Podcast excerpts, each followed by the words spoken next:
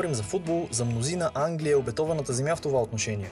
Равни като килим терени, с трева толкова зелена сякаш е нарисувана, страстни фенове, които са на стадиона дори на коледа и на нова година, унищожителни сблъсъци по терена и най-вече неизвестност за крайния резултат до последния съдийски сигнал. Следващият ни гост има възможността да се наслаждава на всичко това, след като вече 8 години играе в родината на футбола. В разговора с настоящия вратар на Кеймбридж Юнайтед, Димитър Митов, обсъдихме един куп теми, свързани с любимата игра. Какви са тренировките на острова, как се подготвят физически, какъв е индивидуалният подход в този аспект, в кой отбор от Висшата лига изкарва 3 месечни проби, какъв съвет получава лично от Каспер Шмайхел и какво е да се изправиш срещу най-силният футболист на планетата. Ще научите още какъв е подходът на Митко при доспите, как протича един негов тренировачен ден и защо понякога е хубаво да направим крачка назад, за сметка на две напред в последствие. Всичко това са само част от нещата, които ще чуете в следващия един час. Благодарен съм, че имах възможността да проведа с Митко един толкова вълнуващ и динамичен разговор. За мен този епизод беше един от тези, в който още след първите 15 секунди просто знаех, че мога да очаквам само хубави неща. Така че сега ви оставям да се насладите на разговора между две штуригови, или по-скоро да кажа вратари, в който двамата обсъждат най-великата игра на света. Аз съм Николай Георгиев, а това е Невидимият футбол. Здравейте, приятели! Добре дошли в новият епизод на Невидимият футбол. Днес имам огромното удоволствие да ми гостува вратарят на Кеймбридж Юнайтед, Димитър Митов. Митко, добре дошъл! Здравей, благодаря за поканата. Така от дълги години се подвижаваш на, на острова. Предишният ни гост, Коце Гаджалов, с когото бяхме съотборници в отбор на Ян Трагавро, е прекарал известно време в Шотландия, но пък ето, че сега имаме и човек, който от, така, от дълги-дълги години е на острова и ще... Да, и съм много щастлив, че ще можеш да споделиш преки наблюдения от живота там, от а, футбола. Така че предлагам ти направо да започваме, ако искаш. Да, бе, разбира се. Всъщност, да. всъщност, вие вчера имахте матч, ако не се лъжи, и победихте с 3 0 да. Така, да. предполагам, че има настроение. Да, и... вчера, вчера беше много важна победа за нас. Първата ни победа от а, новия сезон. Казвам важна победа, защото смятам, че последните два мача играехме доста силно, създавахме много положение, но така не можехме да спечелим трите точки и смятам, че вчера, вчера беше много важна победа за нас, за да добим това самочувствие и когато спечелиш първата победа от сезона, това дава така един много добър стимул на отбора и има едно много голямо самочувствие, влизайки в следващия добой. Предполагам, че когато е гарнирана с суха мрежа, за тебе няма по-голямо удоволствие.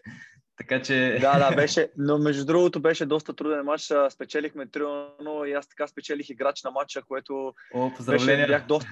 Не, благодаря, беше, беше доста труден матч. Те са изключителен а, съперник. Те спечелиха първите си три матча, бяха а, първи в класирането и наистина създадоха доста положение, но така успях да спаса, а, да спаса всичко, което беше така изстреляно срещу мен и, и съм много щастлив за трите точки и за сухата мрежа.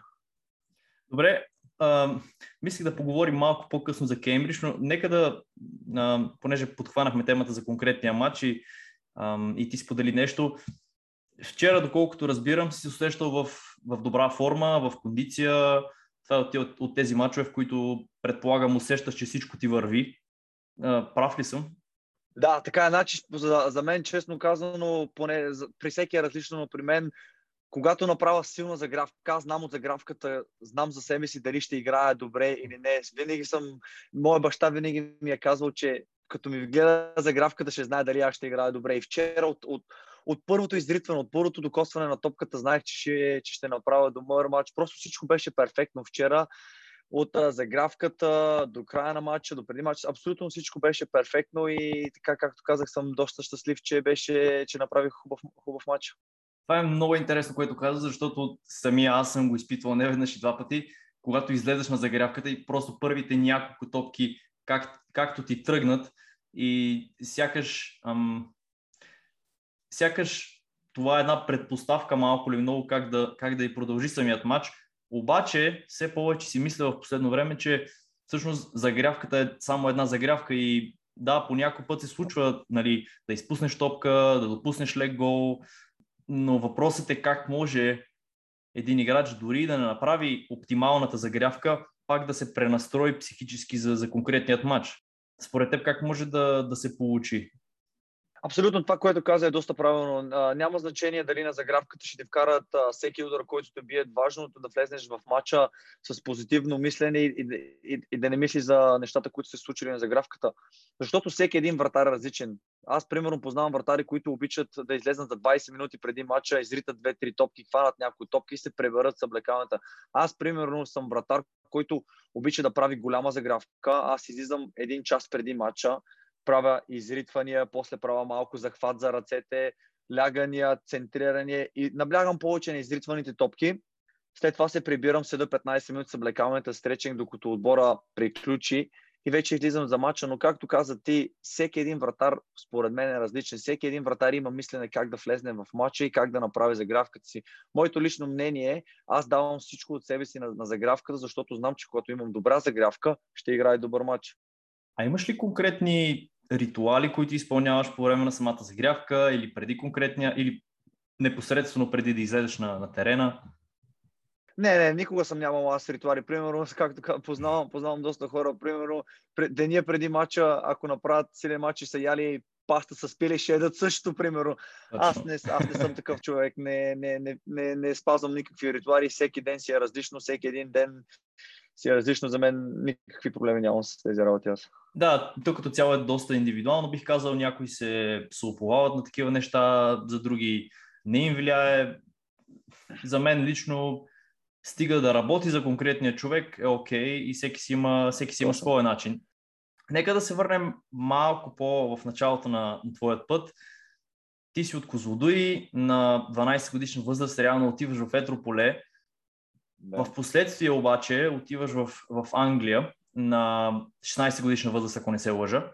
Като така, да. реално това е вторият път, в който образно казано, да речем, се отделяш от твоите родители. Доколко първия път, който се отдели, всъщност този престой в Етрополе, ти повлия в последствие за по-бързата и по-добра адаптация в Англия? О, абсолютно. Помага много. Значи това да, да, да напуснеш семейството си и близките си приятели на толкова ранна годишна възраст, наистина не е леко. Наистина не е леко. В Етрополе пак беше по-добре, защото си в, пак си на българска среда. Нашите успяваха да идват, а, всяка седмица гледаха ми всичките матчове. Но това е, как да го кажа, това е да отидеш в друга страна, в а, друг град, да живееш на общежитие, да, да учиш друго училище. Просто сменяш сам, цялата обстановка и, според мен е доста голяма стъпка, които, което аз вярвам и до днес, до ден днешен вярвам, че това промени цялото ми мислене в живота. Това ми помогна много, като, дойдох в Англия. Просто цялата обстановка те, ти помага, когато направиш тази голяма крачка, да ти е по-лесно, ако не, ако не си е бил направил тази крачка преди да отидеш в Етрополе. И според мен, аз отивайки в Етрополе, е сигурно най-доброто нещо, което съм правил а, през живота си. Предполагам, че можем да го иллюстрираме като някаква мини подготовка за в последващата крачка, която правиш, отивайки в Англия. Също времено, отивайки там, колко бързо успя да се адаптираш при положение, че ти дори не си знаел езика? В Англия беше много трудно. Значи, особено първите 3-4 месеца не, не, просто не издържах. Много мислех за прибиране в, в България, защото, както казвате, аз не знаех езика. А, бях научил простите работи, като здравей, как си, добър ден, добро утро, добър вечер, просто нормалните работи. И това, което не, помог, не, не помогна въобще, ме бяха сложили в къща с трима ирландци. И направо си представяш, нищо, да. те не ги разбирах. Те хората бяха супер добри нали, с мен, винаги идваха да ме, да ме питат дали имам нужда от нещо. Ако имам нужда от нещо, те ще ми помогнат, но аз като, аз като не ги разбирах. Акцентът е много силен. Беше, много, много. Аз абсолютно нищо не разбирах и така моя, проверях един разговор с моя баща и той ми каза, Димитре, ако искаш да успееш, това е пътя. Трябва да дадеш всичко от себе си там и минеш и тази стъпка, ти ще успееш. И така много се радвам, че останах. Беше много трудно и цялата работа беше, те се опитаха дори да ме вкарат в училище в Англия. Значи аз ходих на училище първоначално и представяш ли си аз, отивайки на училище, английско училище, дори не може да говоря английски, влизам в часове по история, примерно по по-английски. Аз нямам ни най-малка представа за какво става на въпрос и така от Куба решиха в последствие да ме спрат от училище и да се съсредоточа само в тренировките и така научих езика сам, гледайки филми, А има и нещо друго. Когато си вкарам в такава среда, който, която всички покрай тебе говорят английски, ти искаш и не искаш, се научаваш. Да, както се казва, най-добрият начин да превземеш острова е да изгориш лодките и в случая какъв по-добър начин от това да научиш английски, от това да отидеш в, в, в Англия, където Абсолютно. освен английски трудно ще се оправиш по, по друг начин. Ам, спомена баща ти, също така той е бил вратар, доколкото знам. Каква Все още е вратар. Все още е вратар, добре, окей, okay. прощавай. а, каква е неговата роля всъщност за това ти да избереш да си вратар? Значи беше много интересно от самото начало, защото аз никога не исках да съм вратар от началото. Аз винаги играех напред и така до 12, до 12 годишна възраст, до преди да отида в Етропре, играех напред и така имаше, никога няма да забравяше един турнир между училищата в Козлодуй, който той искаше аз много да паза, но аз му казах, че на този турнир няма да отида, ако ще бъда вратар. Просто няма да отида. И накрая той реши, прави нали, каквото искаш, какво те прави тебе щастлив. Отидох като нападател, станах голмайстор на турнира, спечелихме турнира. А, но а, продължавайки да тренирам тогава с Ботев Козлодуй, нямаше вратар на времето тогава и треньора, понеже моя баща е вратар, Димитър трябва да е вратар, защото така бях най-висок от всички, баща ми ще ме тренира, така нататък. Станах вратар и никога няма да го забравя. Първи ден, в който сложих ръкавиците, от тогава си казах, това е най- най-хубавата позиция в футбола, обожавам я и така, така всичко се случи, станах вратар и оти, отивайки в Етрополе на кастинг, ми беше сигурно две седмици, преди две седмици бях станал вратар и отидох на кастинг в Едрополе като вратар. О, да. Добре, а, сам каза, че сам каза, че в момента, в който си сложил ръкавиците, тази позиция си усетил просто, че кликваш с нея. С течение на времето, предполагам, това усещане се е засилвало и в момента надали е било по-силно, когато и да е било преди. Но въпросът ми е, кои са нещата реално от вратарската позиция, които те карат да я харесваш? Просто според мен, защото си различен от всички. Всеки казва, че вратарите са буди и, и, и е правилно. Кой, кой, кой футболист вижда да си слага главата, тялото, всичко, за да спре топката? Това правим ние и, и се хвърляме. Хвърляме се като риба на сухо. Това е да, безспорно. Безразсъдно понякога. Е, обожавам професията и особено имах много тежка контузия преди 7-8 месеца, така отсъствах от терените за дълго време и сега връщайки се към, към футбола, всеки един матч, всяка една тренировка тренирам като за последно, защото не знаеш един ден това може да ти е последния матч или последната тренировка и не искам да имам никакви съжаления, че не съм направил това, това така и, и, и, и така.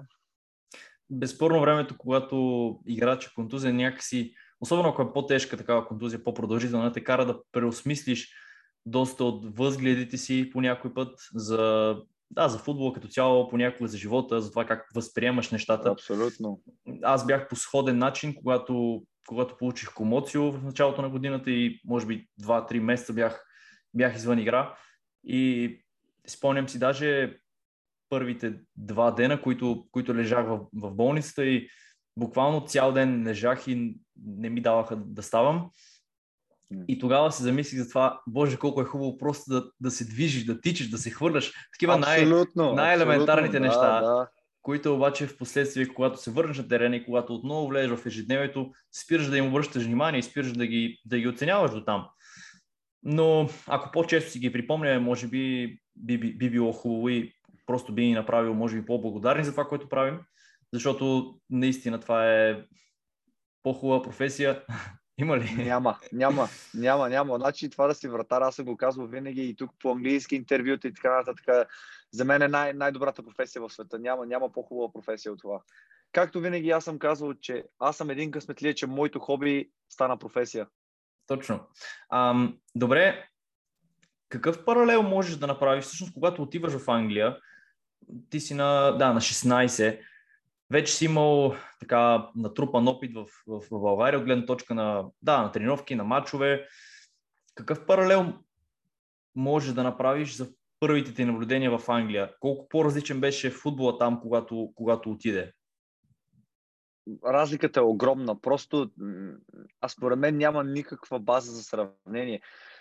Отивайки в Англия, в смисъл от началото детския футбол, не нали, знаеш, 16 до 18 годишните, които го играех, няма голяма разлика според мен. Няма, няма голяма разлика от българските 16 до 18 години, но смятам вече като стъпиш 20 плюс, тогава, когато влезеш в мъжкия футбол, когато ти влезат мъжките стъпки нали, в истинския футбол, тогава според мен почва всичко. Като говорим физическа подготовка, самото темпо на игра е изключително бързо, самите удари идват толкова бързо. Наистина, аз, аз когато ходех с националния отбор, самите удари на футболисти са много различни. Просто не идват с такава сила, които идват тук при нас в, в Англия.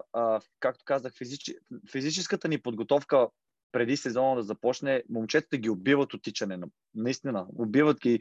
И тези, тази физическа подготовка, според мен, печели мачове. Защото последните 10-15 минути, когато отборите са изморени, се вижда кой е най-добре подготвен. И натискаш тези 10-15 минути. Според мен, точно заради това ние спечелихме промоция миналия сезон, защото бяхме един от най-добре подготвени отбори в лигата. Всичките, почти всичките голови, които ги вкарвахме, бяха между последните 10-15 минути от от матча. И това смятам, за това футбола в чужбина е на толкова по-голямо ниво от българския футбол. В България има толкова много добре технически футболисти. Смятам, че отборите в България са доста добре технически, но просто смятам, че физически не сме достатъчно добре от тези отбори, които са в топ първенствата. Безспорно е така и безспорно предполагам това се вижда и когато излезем на международната сцена, било то младежките гарнитури или, или понякога я национален отбор, че просто физически много отстъпваме. Ам, искам си да, да, задъл, да задълбая малко повече в, в тази тема. Било то в Чарлтън или в, ам, или в Кеймбридж по отношение на физическата подготовка, особено когато с Чарлтън сте били в, в чемпионшип, любопитно ми е доколко, доколко индивидуалният подход е присъствал при изготвянето на дадена програма за физическа подготовка и доколко вашите натоварвания като вратари са се различавали от тези на полевите? Изобщо различавали ли са се? Понеже ам, често пъти тук в, в България, да речем, когато влезем в фитнеса, всички правим едно и също. Няма значение, полеви ли си, вратар ли, всички правят едно и също. И просто ми е любопитно отбор от чемпионшип, как се случват там нещата. Не, при нас е много по-различно. Значи цялата работа е първия ден, като ни съберат, винаги всички правим едно и също. Това е на първия ден от пъсълната подготовка. Правиш а, така наречения йо-йо тест, не знам в България точно как се казва. Предполагам, че е бип тест. Да, бип тест, точно е. е това. Да, да. Всички, всички го правим това и също всички правим а, 10 метра спринт, 20 метра спринт и 30 метра спринт. Съответно, вече си правиш а, а, процентите мазнини в тялото, килограми, височина, отскок, а, всички тези прости работи, които се правят на, на всяка една предсезонна подготовка.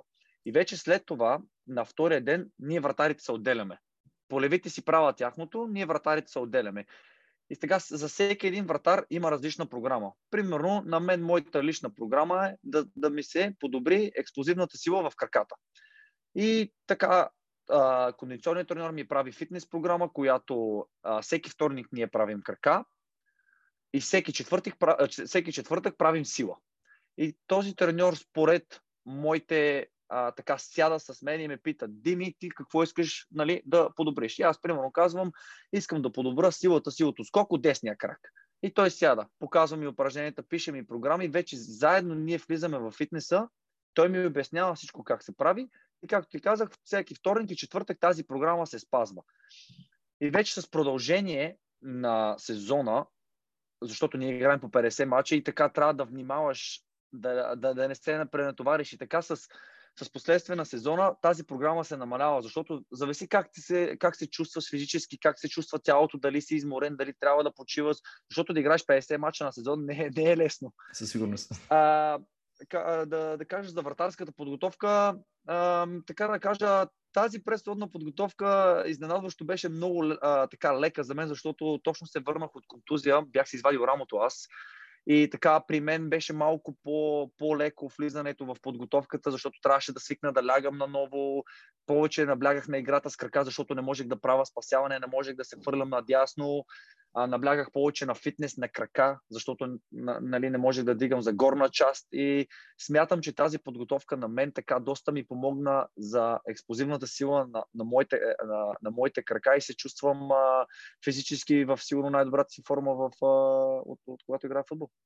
Предполагам, че твоята програма коренно се различава от тази на твоите колеги вратари. Абсолютно, да. Всеки си, има, всеки си има различна програма и всяка една програма е направена да подобри теб, а не всички заедно, защото всеки един вратар има различна, различни а, силни черти и те се гледат тези силни черти да се подобрат. Любопитно ми е, използвате ли големи тежести, понеже често пъти тук съм срещал така, мнение от треньори, че големите тежести пречат. Вие лично използвате ли големи тежести и да, всъщност обсъждал ли си го това с, с кондиционните треньори, с които си работил в Англия? Зависи под колко килограми говорим за големи тежести. Примерно не сме, не, не клякаме с 200 кг, ако това питаш. Да, то, то е относително, наистина, но понеже да. всъщност големи тежести, защото ти да речем може да сложиш 100 кг, за мен 100 кг да са непосилни, за теб да са нещо съвсем нормално. Но абсолютно, за един треньор 100 кг да изглеждат а, нали, много. А, да. за, за това просто ми е любопитно горе-долу. А... Значи, значи, честно казано, а, с чак такива големи тежести, които използват културистите или нещо от този сорт, не. Значи, повече при нас е пренасочено за сила и експлозивност. Значи, примерно, имаме, моето любимо упражнение е, е штанга, която е 20 кг и отделно слагаш по 10 кг отстрани, клякаш с нея и скачаш за подобряване на експлозивната сила. Това е, моето любимо упражнение и го правя всеки вторник и всеки четвъртък това упражнение, защото наистина смятам, че това упражнение така доста ти помага в ситуация, в която нямаш време да, да, да направиш крачката и плонжа, а трябва да, да се отвърлиш от, от място. От място. Нали ме разбираш какво искам да, да, да ти кажа? Разбирам, разбирам и, това е, и, и, и това за мен е перфектното упражнение. Добре, в Чарлтън не получаваш много, много шансове за игра, поне в, в първи отбор. Предполагам, че във втори отбор да. така записваш редовно минути, но в, в, в, първи отбор ам, не успяваш да, да влезеш в игра. Въпреки това обаче за известен брой от матчове успяваш поне да влезеш в групата и да, така, да, да усетиш от вкуса на, на чемпионшип, макар и, макар и отстрани, извън терена. Въпреки това обаче, понеже като вратар, който в последната година, година и половина не успях да запиша много мачове и бях предимно, предимно на пейката и повече наблюдавах отстрани играта. Ти лично за себе си в този период тогава, кои бяха нещата, които успя да извлечеш за себе си, гледайки отстрани мача, които те направиха по-добър? Значи, според мен, това беше много важен опит за мен, защото аз бях на 17 години, почти целия сезон, мисля, че бяха 37 мача, бях в групата в чемпионшип на 17 години. И бях втори вратар на Ник Пол, който в момента е национална Англия, играе Точно. в Бърни в Висшата лига. И аз доста научих от него, наистина изключителен вратар. Под рамката е изключителен вратар. Е, излизайки за центрирани топки, сигурно е най-добрият вратар, който съм виждал аз на живо, който излиза за центрирани топки. А, да ти кажа една интересна случка. Играеме с а, Кардив като гости и започва загравката. Сигурно имаше 45-50 хиляди човека на матча. Започва нали, загравката и така една топка елементарна от треньора на вратарите из, изритата към, към Ник Поп и си щупи пръста. Пръста му се извади и така той си прибра съблекалната и вече аз на 17 години започвам да загрявам. Треньора ми говори, нали, ще правя дебют, всичко перфектно, нали. Просто чувството беше, нали, така бях малко и притеснен. Нали, направих загравката всичко и треньора, нали, ходи с мен до съблекалната, говори ми, нали, да съм спокоен, нали, че съм достатъчно добър, всички тези работи да, да те накара да се чувстваш добре. Влизайки съблекалната, виждам как доктора така вади пръста на, на Ник Поп, слагат му малко бинт, всичко точно, момчето си игра мача, запази суха мрежа, победихме 0-0, но бях, бях много близо до тогава дебют в чемпионшип на 17 години, но така, така е било писано. Уви, Уви е успял да, да превъзмогне болката ни, по предполагам и да, да играе, но станало е с причина, най-вероятно, но убеден съм, че продължавайки същия дух, съвсем скоро ще, ще успееш да запишеш дебют там. Но да, определено беше интересна случка. А, това, което каза за, за тренера на вратарите, че те ам, така, че се опитвал да те подготви психологически, психически. Да, психически. Да. От гледна точка на този елемент, в Англия работите ли с психолози в отборите, в които си бил в, в Чарлтън или в Кеймбридж? клубовете предоставят ли тази, тази възможност за играчите? Не, с психолози не, не съм работил нито в Чарота, нито в Кембридж. Значи смятам, сега наистина един вратар трябва да е много добре а, така в главата, да е доста, доста стабилен, защото в Англия, не знам ако си забелязвал, терените, самите трибуни са много близо до, до вратата. Да. Чуваш всичко. Значи от, а, разбираш, всяка една дума да. е чуваш. Значи хората, които казват, че не ги чуват, аз ги чувам всичките. така че, значи... И вече ги разбираш. От, и вече ги разбирам, да. Говорят ти от... А, сега, нали, да не казвам какви... Да, да, да, да. Ти говорят, Най-цветущия език. Абсолютно. Да ти кажа, това точно според мен прави футбола толкова специален. Затова аз обичам толкова много футбола. Ето сега, примерно, играхме в, във вторник като гости на, на Плимов, завършихме с един-един.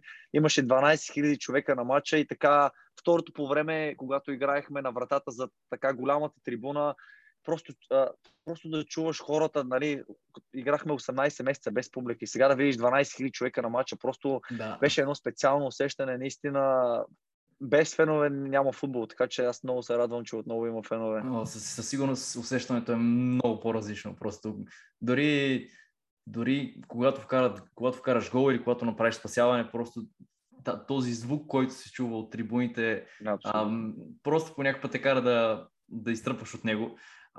Ти лично обаче как успяваш да се абстрахираш от всичките подвиквания и скандирания от феновете по повод твой адрес? Аз интересно казвам така, никога не съм бил вратар, който се притеснява или тези работи са, са ми влияли, защото аз съм на такова мнение, че хората, хората извън моя кръг, каквото мислят за мен, мен не ме интересува. Примерно, ако някой фен напише, че съм слаб вратар или ери си какво, мен тези работи въобще не ми влияят, мен въобще не ме интересуват. Мен ме интересува хората, които са ми близки, какво мислят за мене. И затова смятам, че на мен ми помагат доста, излизайки да играем примерно, живот и здраве ще играем срещу шеф от Уенсдей след няколко седмици, ще има 30 000 човека на матч като гости. И живота и здраве, тези 30 000 човека ще направят всичко възможно, ти да се чувстваш некомфортно, да ти влезнат главата, да те ядосат. Мен просто аз така винаги съм се гордял с това, че такива, такива работи на мен не ми влияят и въобще изключвам цялата тази негативна енергия и се разучавам в мача.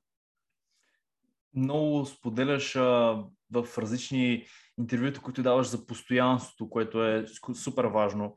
А, ти лично как успяваш да, да, да, да поддържаш едно ниво, понеже реално това е най-трудното в футбола. Лесно е да изиграеш един супер добър матч, лесно е да станеш играч на матча, обаче можеш ли да станеш играч на матча 10 мача поред или можеш ли да играеш на едно и също Абсолютно. ниво 10 мача, цял сезон, 2, 5, 10 сезона поред.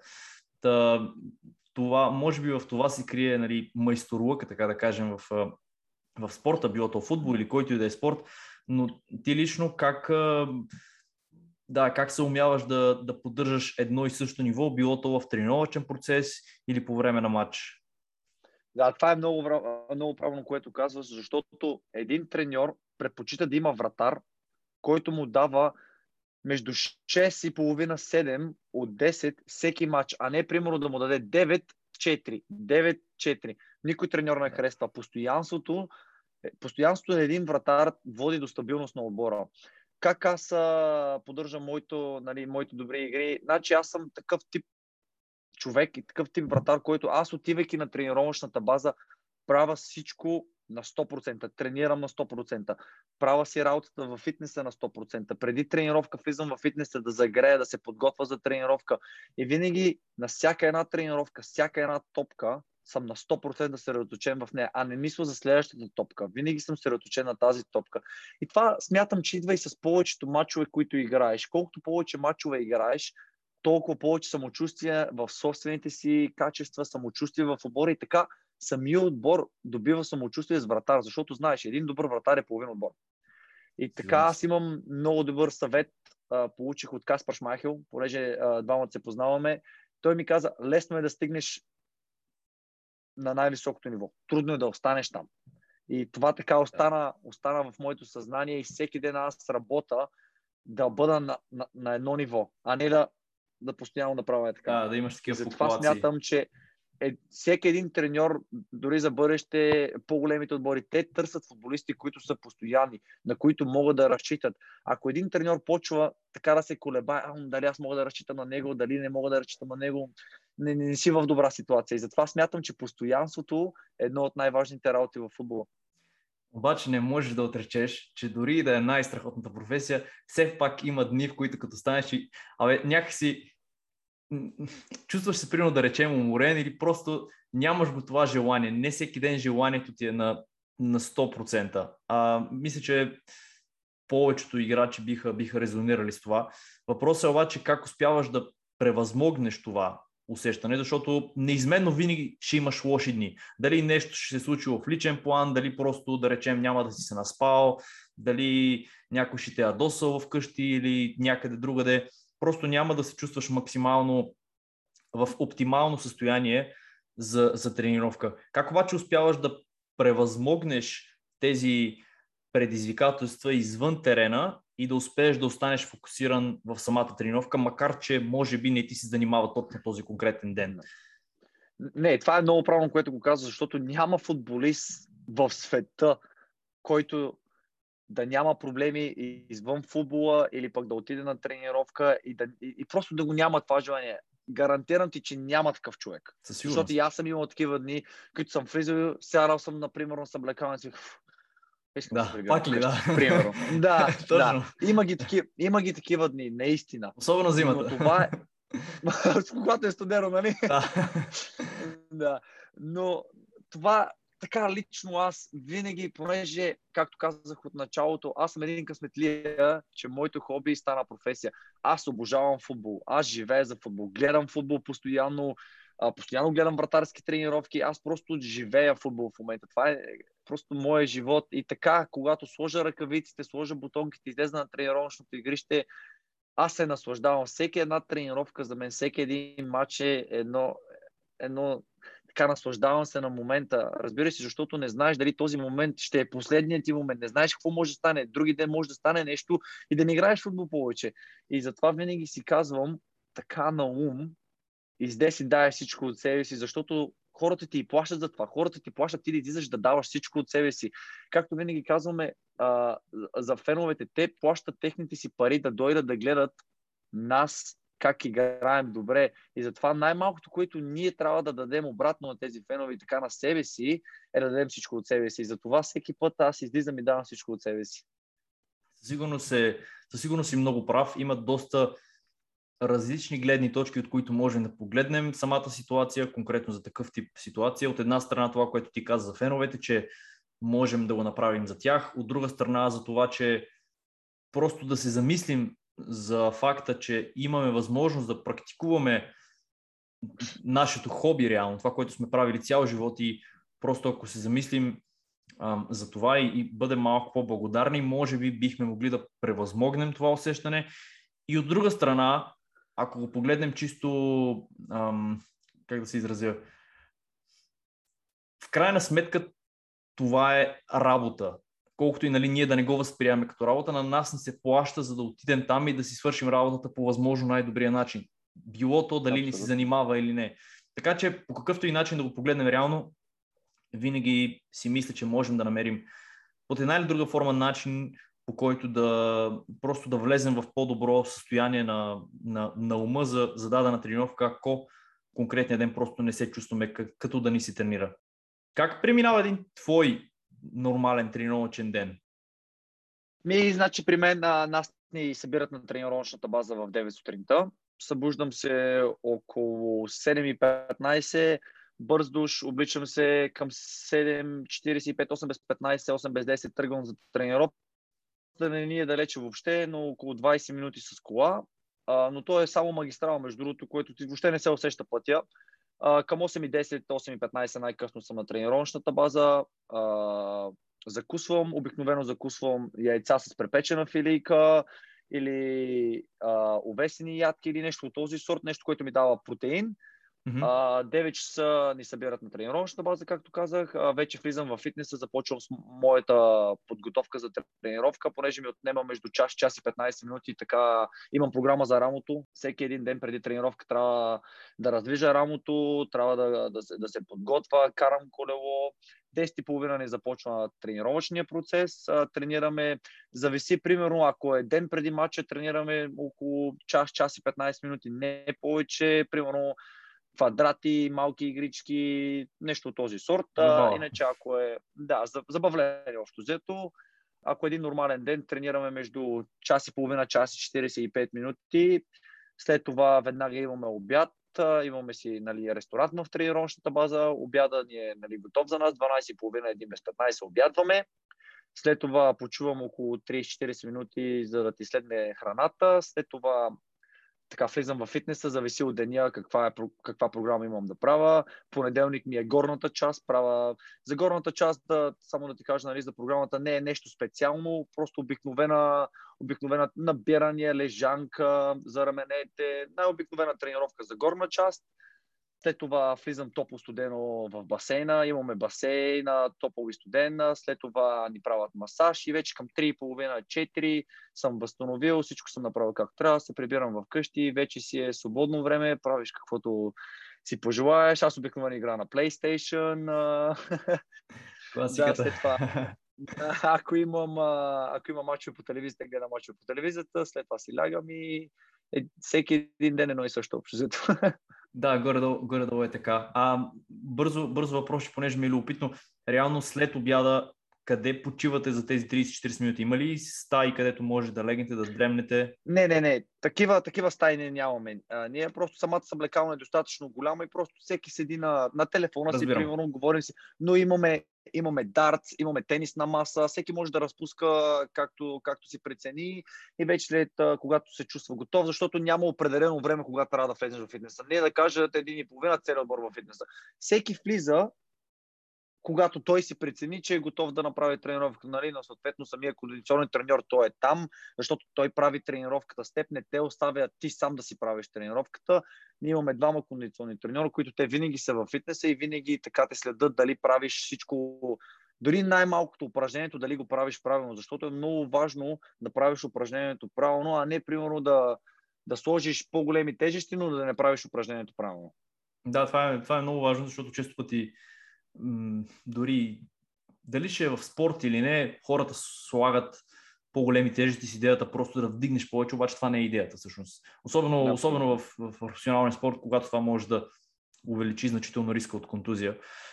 А, по повод, а, понеже спомена, че закусваш, закусваш яйца с препечна филика, обръщат ли внимание там в Англия треньорите на, на храненето и по-скоро, по-скоро говорят ли ви за това нещо? Имате ли нещо като не знам, лекции, като обучителни сесии за това какво е хубаво да ядеш, кога, по колко, как и прочие. Да, значи, смят, значи, както казах, ние имаме закуска и обяд на тренировъчна база и вече вечерята ти се приготвяш в къщи. Чак лекции и такива работи не са ни така обяснявали какво точно, но имаме си готвач, който следи тренировъчния процес. На него тренировъчния процес му се дава. И когато ни беше председодната подготовка, съответно наблягахме на повече паста, нали, да, да, да върнеш тези калории, които си изградил, повече протеин, примерно чист протеин. Да кажем, най-чистия протеин в Англия, който сервират, е пуешкото и пилешкото. Mm-hmm. Това е най-чистия протеин. И така наблягахме повече на... Давам ти обикновен пример. Пиле с ориз, паста с ориз, картофи с ориз, нали, зеленчуци, естествено. Значи храната на нас ни е топ. Аз съм много доволен от готвача как ни приготвя храната. Винаги той, понеже имаме няколко вегетаранци в обора, не ги знам ти как едат ти зеленчуци. така, те, те не едат месо. А, а, той така прави меню само за тях отделно. И вече в къщи, като се прибираш, си зависи от теб. Дали искаш да си в добра форма, вече си зависи от теб. Разбираш ли? Значи треньорите и ръководството ти дават най-добрия план, който трябва да ядеш. Готвач ти дава план и вече зависи от теб дали ще го изпълниш, защото никой няма да дойде да ти го сготви на тебе вкъщи. Нали? Но вече след матч винаги ни дават а, калорични храни, като пица, има кола, това е винаги след матч. Това е традиция, не знам в България как е тук в Англия, в който и да отбор, да, в който и да отбор да съм бил, винаги е имало пица, примерно Нандос, ако си чувал ресторанта да. Нандос в Англия, а, взима се пиле от там, а, а, как се казва, junk food в Англия, да. такава храна ни дават за след мач, защото всяка, а, как а, в Англия се казва, че колкото по-бързо възвърнеш калориите, които си изградил, а, изгорил на матч, толкова по-добре. Защото полевите футболисти тичат по 12-13 км на матч. Те горят много. горят прекалено много. Да, така че на тях и трябва храна. Не чак толкова на мене, бе, ама... Ама и ти си позволяваш. Ама и аз си позволявам, да. знам, знам. Да, това е особено, особено когато си направил добър матч с суха мрежа, просто това е перфектният завършик да си хапнеш една хубава стабилна пица след матча, така че много добре те разбирам. Ам, докато играеш в Чарлтън за много кратко преминаваш в Канви uh, Айленд за, да. за найем. В Англия това е, доколкото знам, не знам дали в другите страни е така, но е доста честа практика по време на самия сезон реално игращите да бъдат преотстъпвани, така наречения emergency loan, който за, да. за да. може би за тези, които, които не са запознати, всъщност има двата стандартни трансферни прозореца, летен и зимен, и между тях има два ам, отделни трансферни прозореца, през които един клуб може да предостави играч на друг клуб в рамките на между 28 и 93 дни. Така че това е доста честа практика в Англия. Не знам дали в другите страни е така, но ти реално си имал възможността да отидеш на такъв найем. Всъщност по твое желание ли беше този найем и как си стигна до него? Значи цялата работа беше тогава, не, не, не помня на колко години, мисля, че бях на 18. Нещо толкова, между 17 и 18 годишни, не, не, не, не бях по-голям със сигурност. Беше събота, помна матча и така петък ме дърпа трен, треньора на вратарите на страни. Понеже мъжки отбор тогава нямаше матч, не знам поради каква причина, мъжки отбор нямаше матч в събота. И треньора на вратарите ми каза, има възможност да отидеш да играеш мъжки футбол примерно, аз не знам, аз, то, то, то, това даже дори не се води професионален футбол това. Мисля, че е полупрофесионален. Дори не знам коя дивизия, коя осма, седма, шеста лига? Ами, Канви Айленд, една секунда. Райман Прем, нещо това. Пише Eastmian League North, something, нещо такова, което не съм сигурен точно кое ниво е. Не знам, не, но със сигурност не е професионален футбол това, нали, на това ниво. И ми каза, понеже аз имах уникална връзка с този треньор. Той в момента е а, треньор в а, Брайтън на мъжете в Висшата лига. До днес ще поддържаме връзка с него. И той ми каза, че ще е много хубаво за мен да отида да усета мъжкия футбол в Англия. И аз, разбира се, нямам матч в събота. Защо не? Отидох, пробвах се. Беше, между другото, много далече беше от, от сигурно на 3 часа и половина с път беше. И така, влизайки в съблекалния с, с мъже, които за тях те играят примерно за 50 паунда на матч. И разбираш, тия 50 паунда на тях, те, тях и трябва тия пари. И да влезнеш, да влезнеш да играеш и помна сигурно пета минута на матча, едно центриране, аз идизам нали, да зацентрирана топка, викам аз и като ме намериха с един лак право в муцуната и никой няма да го забравя. Тех, нашия капитан на отбора дойде да ме изправи и ми вика Welcome to proper football. Добре дошъл на истинския футбол. нали? и, и, и, и това, беше, това беше така чувство, което никога няма да забравя. Така усетих тръпката на истинския футбол в Англия. И според мен беше много, важно, много важен опит за мен. Матча завърши 2 на 2 Нямам точно много спомени дали съм направил силен матч или не, но със сигурност никога няма да го забравя, защото това беше първата ми стъпка в мъжкия футбол в Англия. Дори да не е на професионално ниво, пак беше в правилната посока. А защо остана само един месец там? Не, то даже не е един месец, то беше една седмица. А това една седмица. беше, значи, да, значи то е, когато, сега ще обясня точно как се случва този emergency role, за който говори. Когато един вратар в един отбор примерно вратар, нали, даваме mm-hmm. пример, се контузи и, ням, и втория вратар, примерно ако е някаква нали, юношка, някакъв малък mm-hmm. вратар, който няма опит, значи трябва да имаш, ако имаш повече от 5 мача, изиграни втория вратар в първенството, нямаш право на този найем. Обаче, okay. ако този вратар няма тези матчове, имаш право да вземеш който си пожелаеш вратар. Okay. Разбираш? И явно тогава техният вратар се контузи за този един матч. Те нямаха втори вратар и за, за това ме извикаха, ме извикаха мен да го изиграят този матч. Примерно се беше случило а, миналата година в Лига 2, когато бяхме. Един отбор, вратара се беше контузил а, мисля, че беше за 6-7 месеца, нали, беше контузен вратара, не знам точно какво се беше случило. И взеха вратар от Чемпионшип на този Emergency Loan защото техният номер 2 беше изиграл само два мача и не искаха да му дадат тази възможност да играе, защото нали, казаха, че не е готов и те така имат право да вземат този вратар, докато първият вратар не се възстанови. Общо взето така работи. Разбирам. Добре, ам, през 2017 година решаваш да смениш отбора, от Чарлтън отиваш в, в настоящия ти отбор Кеймбридж. Доста важна стъпка, може би, в, в твоето развитие и стъпка, която реално правиш стъпка назад, обаче може би си идеята да направиш две напред в последствие. Трудно ли ти беше да вземеш решението да отидеш в по-долна дивизия и с каква нагласа отиде там? Значи цялата работа свърши, когато се случи, когато разбрах, че няма да получа нов договор от Чарлтън. А, така започнах а, да ще търся нов отбор. И дойде обаждане от Бен Робъртс, вратара, който, треньора на вратарите, до който ти разправях, който е, ме подписа в Чарлтън, той отиде в Брайтън. И аз не знам, то може никой да дори да не го знае. Това може би ще си първи, който го разбира това. Аз бях в Брайтън 3 месеца. Okay. А, като, като на проби, нали? И предложиха ми две годишен договор, Брайтън. Искаха нали, да остана, а, бяха в Висшата лига. А, не, извинявай, тогава бяха в Чемпионшип, точно спечелиха Чемпионшип, влизаха в Висшата лига. Okay. А, треньора, той, той, той треньор ме обожава, той ми е като баща тук на мен, обожава ме, искаше нали, да остана. Предложиха ми две годишен договор, но с идеята веднага да отида под найем. Нали, нямаше okay. да остана при тях веднага, ще да отида под найем. И нали, аз казах, че ми трябват няколко дни да помисля, но тогава дойде офертата от Кембридж. Кембридж ми предложиха пак две годишен договор. А, първата година със сигурност няма да игра, ще бъда номер две на тогавашния вратар, но те казаха, че той е стар и ще се откаже и след следващата година ще ме налагат мен.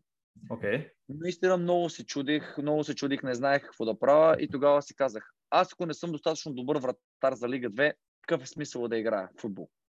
И затова реших да взема а, изпитанието да отида в Лига 2 и започнах а, първата година, както казах, играх само за купата. Мисля, че записах а, 7 или 8 мача и последните 3 мача от първенството. 10 мача да съм записал макс. Не се, не се сещам точно колко бяха. И вече втората година този вратар остана, който аз това не го очаквах, остана и той започна да играе пак той започна да играе втората година и аз пак втори вратар нали, втората година. И мен това не ми хареса, защото не, не беше това, което ми беше казано. Но нали, не се предадох, продължавах да давам всичко от себе си на тренировката и сега дойде този момент, края на Ноe... края ноември, началото на декември. А, треньора го освободиха, изгониха го и нали, дойде нов треньор в отбора и този треньор реши да ме налага мен.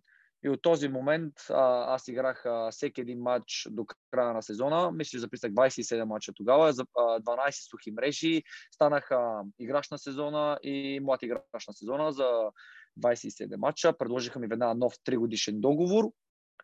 И оттам започнах, тогава започнах да играя всяка една седмица. Вече съм почти 100 мача официални в първенството зад гърба ми имаше прекъсване нали, заради COVID минало, преди две години и успяхме да изиграем само 27 мача. Миналата година изиграх само 25 мача преди контузията ми и сега се надявам този сезон всичко да е наред и да успея да запиша всичките 46 мача. И според мен това е най-важната стъпка, която съм, най- най- най-доброто решение, което и най-важното решение, което съм направил в моята кариера и съм много щастлив, че избрах правилния клуб. А, мисля, че не е излизало това, което спомена за, за, за Брайтън, така че благодаря ти, че, че го споделяш. Поне аз не, не, съм, не съм срещал такова нещо да. в интернет. Ам, наистина по това как се развили нещата изглежда като да е, изглежда като да е била правилната стъпка. Ам, имало ли е възможност обаче да речем да подпишеш с Брайтън и да те преотстъпят пак в Кембридж или някъде другаде, пак във втора лига? Сега това вече не, не стигнахме преговори до толкова далече, защото не знаех наистина какви са плановете аз, къде да бъда преотстъпен и къде ще играя и така нататък.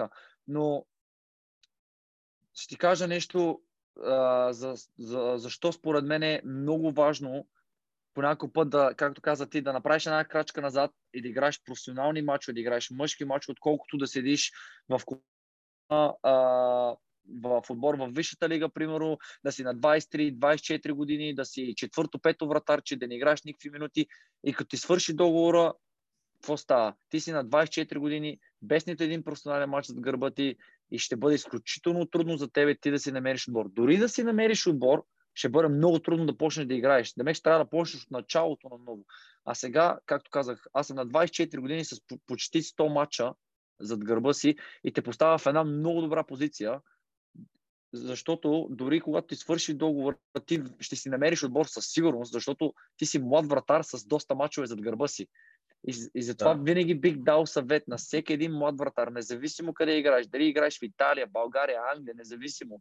Отиди да играеш мъжки футбол, дори да, и да слезеш една-две дивизии по-надолу, защото ти докажеш се в малките дивизии, докажеш се в по-слабите дивизии, със сигурност ще бъдеш привлечен в по-големи дивизии и ще, ще ти бъде даден шанс, защото ти се доказал, че си добър вратар. Понеже има доста ситуации, точно по повод това, което казваш, на а, млади момчета, те първа излизащи от юношеските гарнитури, които да речем са втори или трети вратар в, в първи отбор. Говоря тук за, говоря тук за, за България, за, за А и за Б група и стоят като, да речем, втори вратар една, две, три години. Кога според теб е оптималният, кога е, има ли най-добър момент да отидеш да играеш някъде другаде? Защото предполагам, че ам, всъщност това да си от една страна това да си в, в мъжкия футбол, да речем, хипотетично да речем, втори вратар си в, не знам, в ЦСК, в Левски, в Ботев, mm-hmm. и си сред добри футболисти, безспорно, защото това е нали, а, а група. И можеш обаче да отидеш да играеш в Б или някъде в В група, ако си по-млад, с идеята да трупаш мачове. Обаче според теб, кога е подходящият момент това да се случи? Трябва ли играча да прекара известно време в първи отбор в А група и след това да отиде или пък още в началото, когато те първа излиза от юношеския футбол, директно да отиде в, в по-долна дивизия. Да, това е, според мен това е важно. Това наистина трябва да случи ти да прекараш време в а, първи отбор, в отбора, в който играеш. Това е изключително важно, защото ти помага да видиш атмосферата, да видиш как, примерно, вратара, който играе, да видиш той как мисли, да гледаш той как се представя, как тренира, какво яде, а, а, как, как, как, какво му е професионалното отношение към футбола. И вече това според мен обаче трябва да го прави вратар, който е 18, 19, 20 годишен, да кажем, в най-добрия случай. Но винаги трябва да помниш едно нещо друго. Ти си една контузия да почнеш да играеш. Ако този вратар, който играе с контузия, ти почваш. Но вече има и тогава, но има едно но. Защо, дали отбора ще разчита на вратар на 20 години, който не е играл една минута преди, или ще вземе вратар под найем. Освен ако не си Джиджи Рума на 16 години да играеш в Ей, да, в Мему. Това нали? са изключения. Това са да, това са изключения. Но според мен е най-важният момент. Прекарай, примерно, един сезон като номер две, да се надяваш, че ще ти дадат мачовете за купата да играеш, да трупаш опит. И вече ако си на 19-20 години, 21 в най-лоши случаи, трябва вече да отидеш под мен. Ти трябва да играеш футбол, защото ти си футболист. Един футболист, ако, ако не играе футбол, не е футболист. Разбираш ли? Така че и ти отидеш ли да играеш, примерно си вратар в ЦСК, в А група, втори вратар си нали, на, на Буставо, примерно, и ти отидеш по да играеш някъде в Б група, аз не знам нивото в Б група как е в България, не съм запознат, отиваш, но това и ти играеш мачове. И ако се представиш добре, този отбор, твой отбор, ЦСК, ще види, ей, това момче си представи добре в, в Б група. Представи, да му дадем шанс. Ще, ще ти дадат шансове в предсезонната подготовка. И вече си зависи от теб, когато този шанс ти го дадат, ти да го, да, да го, да го, да го фанеш двете ръце. Често казвам, първият пример, който ми изкача в главата най-пресният пример е Еванката Гошев, с когото бях в, в Габрово. Той, той дойде под найем от, от Бероя реално отборов А група и съответно в Габро изигра, изигра цял сезон и, и той игра много добре и безспорно тези минути са го изградили адски много като, като играчи Абсолютно. и на края на сезона имаше, имаше интерес към него, така че да, може би това е, това е добра крачка. Ти вече след тези, всъщност да, почти 100 мача, които имаш изиграни, в кой аспект от играта усещаш, че си израснал най-много? Спокойствие, със сигурност спокойствие. Защото от началото, когато започнах, така винаги гледах а, да впечатля. Примерно, ако фана центрирана топка, веднага да я отсеча, нали, игра с ръка да изведа нападателя. Винаги исках да направя нещо, за да впечатля някой. И тогава с повече мачове, които играеш и по-голям, когато ставаш, вече почва да осъзнаваш, че когато си спокоен и не се опитваш да правиш неща, които ще впечатлят някой на трибуните, това харесват хората. Винаги харесва един спокоен вратар, който върши простото добре. Това, това научиха така най-много от играните мачове.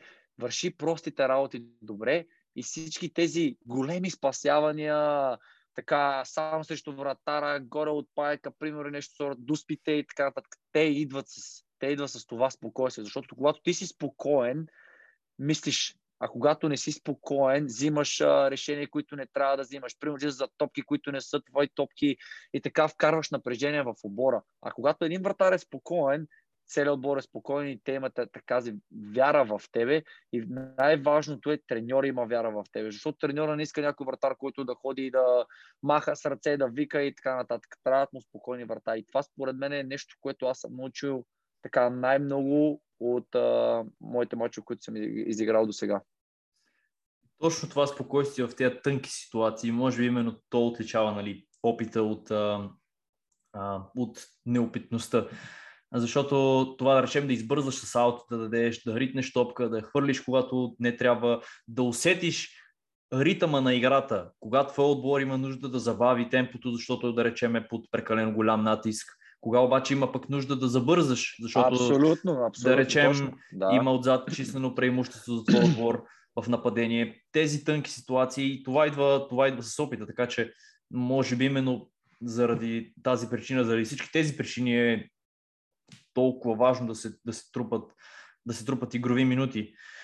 Ам, в Кембридж, а, поправи ме ако бъркам, работиш с Марк Бън, който е тренер вратарите, а в Чарлтън да. работиш с Ли Търнър, който всъщност първият Марк Бън е 37 годишен и има матчове да. в Премьер Лиг, обаче Ли Търнър, с когото работиш в, в Чарлтън, той е доста по-възрастен, той е на 51, но няма матчове да. в Премьер Лиг. Каква беше разликата в, в, в, в тренировките, в техният подход? Значи в Чарлтън с Ли Търнър, между другото, той е, ще го видя сега във вторник, той е треньор в Мило. В момента ние играем срещу тях за купата. Mm-hmm. А, той е изключителната стара школа треньори. Значи, Това ми беше първата мисъл, което ми даде. Да, той ни убиваше. Разбираш, всяка една тренировка ти лазеше до, до съблеканата да се пребереш. Той ни пребиваше направо. Значи силовите ни тренировки от скоци, плонжове, долу, горе, а, каквото се сетиш, разбираш, от старата школа, баш както и вече mm-hmm. той много държеше на захвата. Винаги искаше топката да се хваща. При него нямаше избиване. Разбираш, всичко, да. което е в твоя обсек, на тази малка врата, както казваме ние, 2 метра врата, всичко трябваше mm-hmm. да се хваща. Или ако ще избиеш, трябва да отиде в тъч, примерно. Да. А при Марк Бън, вече той, а, както казахте, играе в Чемпионшип, играе в Висшата лига, играе в Норич, в Астон Вила, играе на едно прекрасно, на много голямо ниво. При него вече е повече техника. При него е играта с крака, защото вече там те това изискат. В Висшата лига днешно време ще вземат вратар, който е добър с крака, а не е добър като вратар, примерно, ти прави спасявания. Mm-hmm. И той много, много наблягахме на... Аз вече с него тренирам две години и смятам, че той доста ми е подобрил играта с крака, но и също е това, той вкара в моята игра това спокойствие, за което ти обяснявам на тебе. При него тренировъчният процес върви винаги в почти всяка една тренировка е включено игра с крака. Дали ще е пас на 15 метра, дали ще е пас на 5 метра или ще е пас на 30 метра. Няма значение. И вече а, така наблягаме на повече експлозивна сила, прескачаме тези хърдали, не знам България точно как се казват. Знаеш какво а, хърдали, да, да, да, да.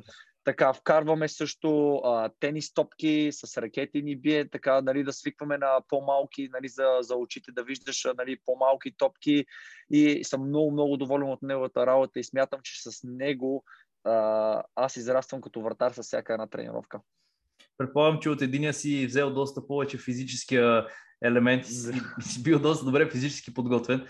А, да, това може би е доста хубаво да можеш да усетиш и от двата стила на работа, но това, което каза за, за Марк Бън, че, че той доста залага на, на играта с крака и наистина реално на, в модерния футбол трябва да, мисля, то е задължително да можеш да играеш с крака.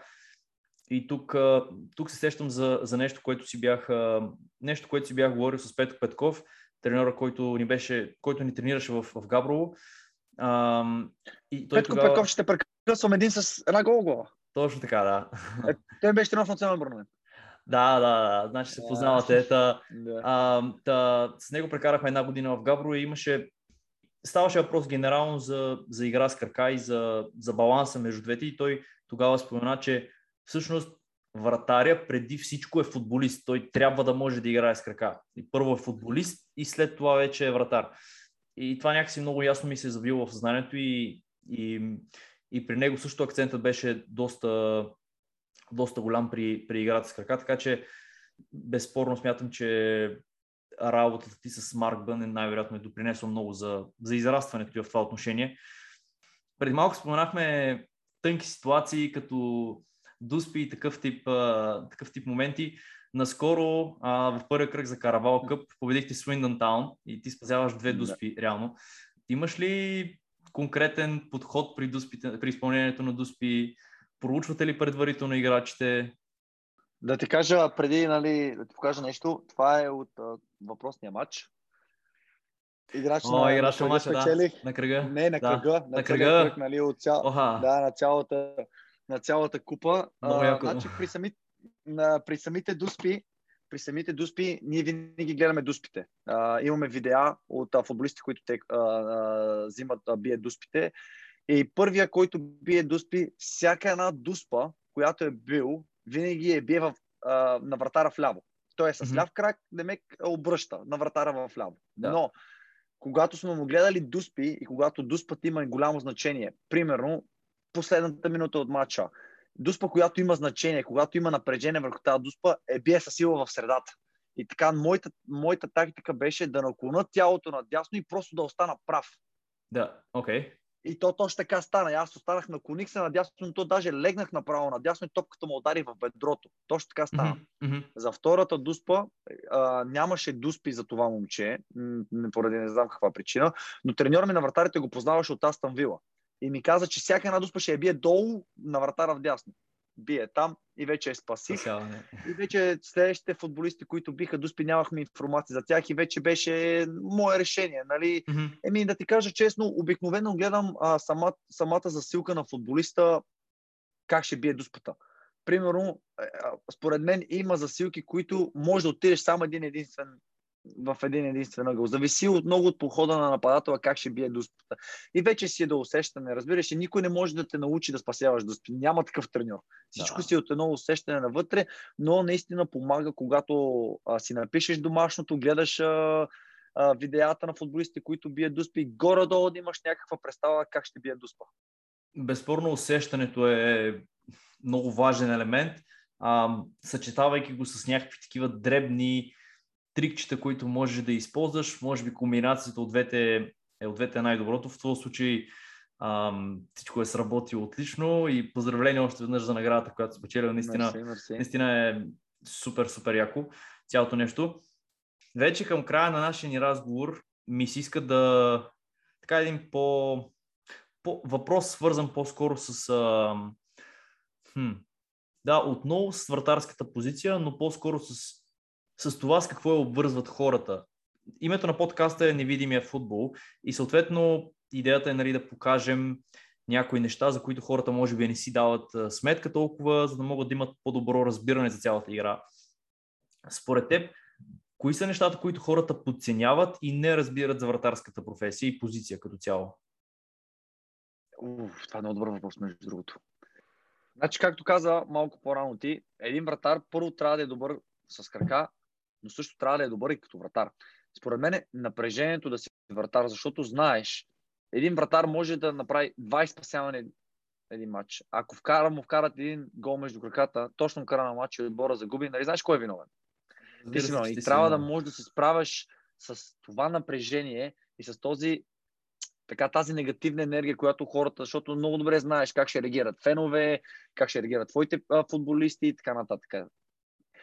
И аз винаги съм а, така, а, нали, знаеш, полевите играчи винаги имат базик с вратарите, викат, о, фания, какво е спас... избиваш, Да, примерно, или примерно спасяване за камерите, нали. Да. Интересното е, когато накараш някой полеви играч да застане на вратата и ти му биеш удар и видиш и веднага се пазят, правят е така. Самата, значи според мен е просто трябва да си да имаш различно мислене, за да станеш вратар, да бъдеш тази вратарска позиция, защото колко са хората, които са готови да правят плонш и да падат на земята. Разбираш, защото един полеви играч не може да го направи това. Разбираш ли? Така че, както казахте, да, напрежението да си вратар, хората много, много го подценяват, защото ти си последния. Ако ти направиш грешка, топката е във вратата. Ако защитника направи грешка, има вратар, който да спаси тази грешка. А моята грешка няма кой да я спаси. Да, и много, много добре казано. И много други тънки ситуации, които просто не се виждат, защото когато застанеш на вратата, се вижда по коренно различен начин от това, когато гледаш от телевизията или от, дори от центъра на терена. Абсолютно. Да речем ситуация, когато има рикошет, когато не виждаш точно кога се бие удара, такива тънки ситуации, които не ги виждаш Абсолютно. през телевизора. Да. И хората много ги подценяват, но това, което и всяко казвам... едно, да. Всяко едно решение, също всяко едно решение, което вземеш ти, трябва да е на 100% право. Дали ще избиваш топката, трябва да избиеш в, в, в зона, която е няма техен футболист. Не може просто да избиеш топката средата на терена и някой да я вкара. Примерно, дали ще излезе за центрина топка, дали ще я буксираш, дали ще я хванеш. Всяко едно решение, което един вратар взима, трябва да е на 100% и да е, да е направено на 100%, защото една тънка грешка може да ти коства гол на, на вратара. Да, и супер, супер добре казано и това, което споменахме и в началото на самия разговор, че трябва да си малко ненормален, за да се хвърляш в краката, особено когато срещу теб, предполагам следващите кръгове, ще се изправи срещу Адебайо Акинфенва, който е в Уикъм. Моя любимец.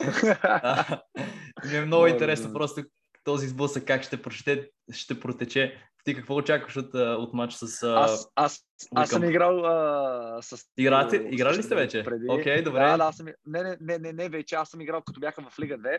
Okay. Играехме срещу него и имаше един корнер. Той, между другото, е много, много приятен човек. Много добър човек. Винаги ще говори с тебе. Изключителен човек просто. Mm-hmm а, нали, те говорят като най-здравия футболист в света Точно. и със сигурност е така. Имаше една, една така ситуация, корнер за тях и той беше застанал пред мен. Не ме блокира. И аз нали, с една ръка се опитвам да го помръдна. Няма не, се работа стена, няма мърдане. И направо си и те, значи, футболистите така са го научили, защото Уикъм, между другото, играят с дълги топки към него. Просто mm-hmm. трябва да го оставиш да владее топката. Просто ти нямаш шанс срещу него въздуха. Защото той като си сложи ръката, няма мърдане. Ти не може да го помръднеш този човек. И, и, и е доста добър футболист. Карл е, ако не се може, поне 150 гола е вкарал. Така че въобще не е лош футболист. Ами, толкова години играе в, на, на добро ниво, така че със сигурност, сигурност има причина да е там. Добре, Мите, наистина адски, адски приятно ми беше да, да проведем този разговор. Много неусетно мина, мина вече повече от час. Абсолютно, аз това гледам са повече а, от час, да. Да, наистина просто като, като миг мина. Искам се обаче да, за, за да не го правим прекалено дълго, да, да приключим тук, да сложим край тук. А, okay. Така че да, много, много ти благодаря още веднъж за този разговор. Пожелавам ти да си здрав и много, много сухи мрежи за напред, като дай Боже скоро да те гледаме и във Висшата лига, защо не? Благодаря ти много и много ти благодаря, така че ме покани и разговора беше много приятен. Преди да завършим, искам да изкажа огромната си благодарност към хората, които подкрепят невидимият футбол в Patreon и с чиято помощ този епизод достигна до вас. Това са Петър Георгиев, Мартин Тодоринов, Валерия Георгиева, Стефан Димитров, Лора Николаева и Ивайло Кобратов. Вие също може да подкрепите проекта, ако желаете, като последвате линка, който ще оставя в описанието отдолу. Ако пък разговорът ми с Димитър Митов е бил полезен и интересен за вас, ще се радвам да го споделите с близки и познати. А до следващият епизод на предаването може да се насладите на още любопитни материали и съдържание на страницата на Невидимият футбол в Facebook, Instagram или YouTube. Благодаря ви още веднъж, желая ви приятен ден и до следващия път.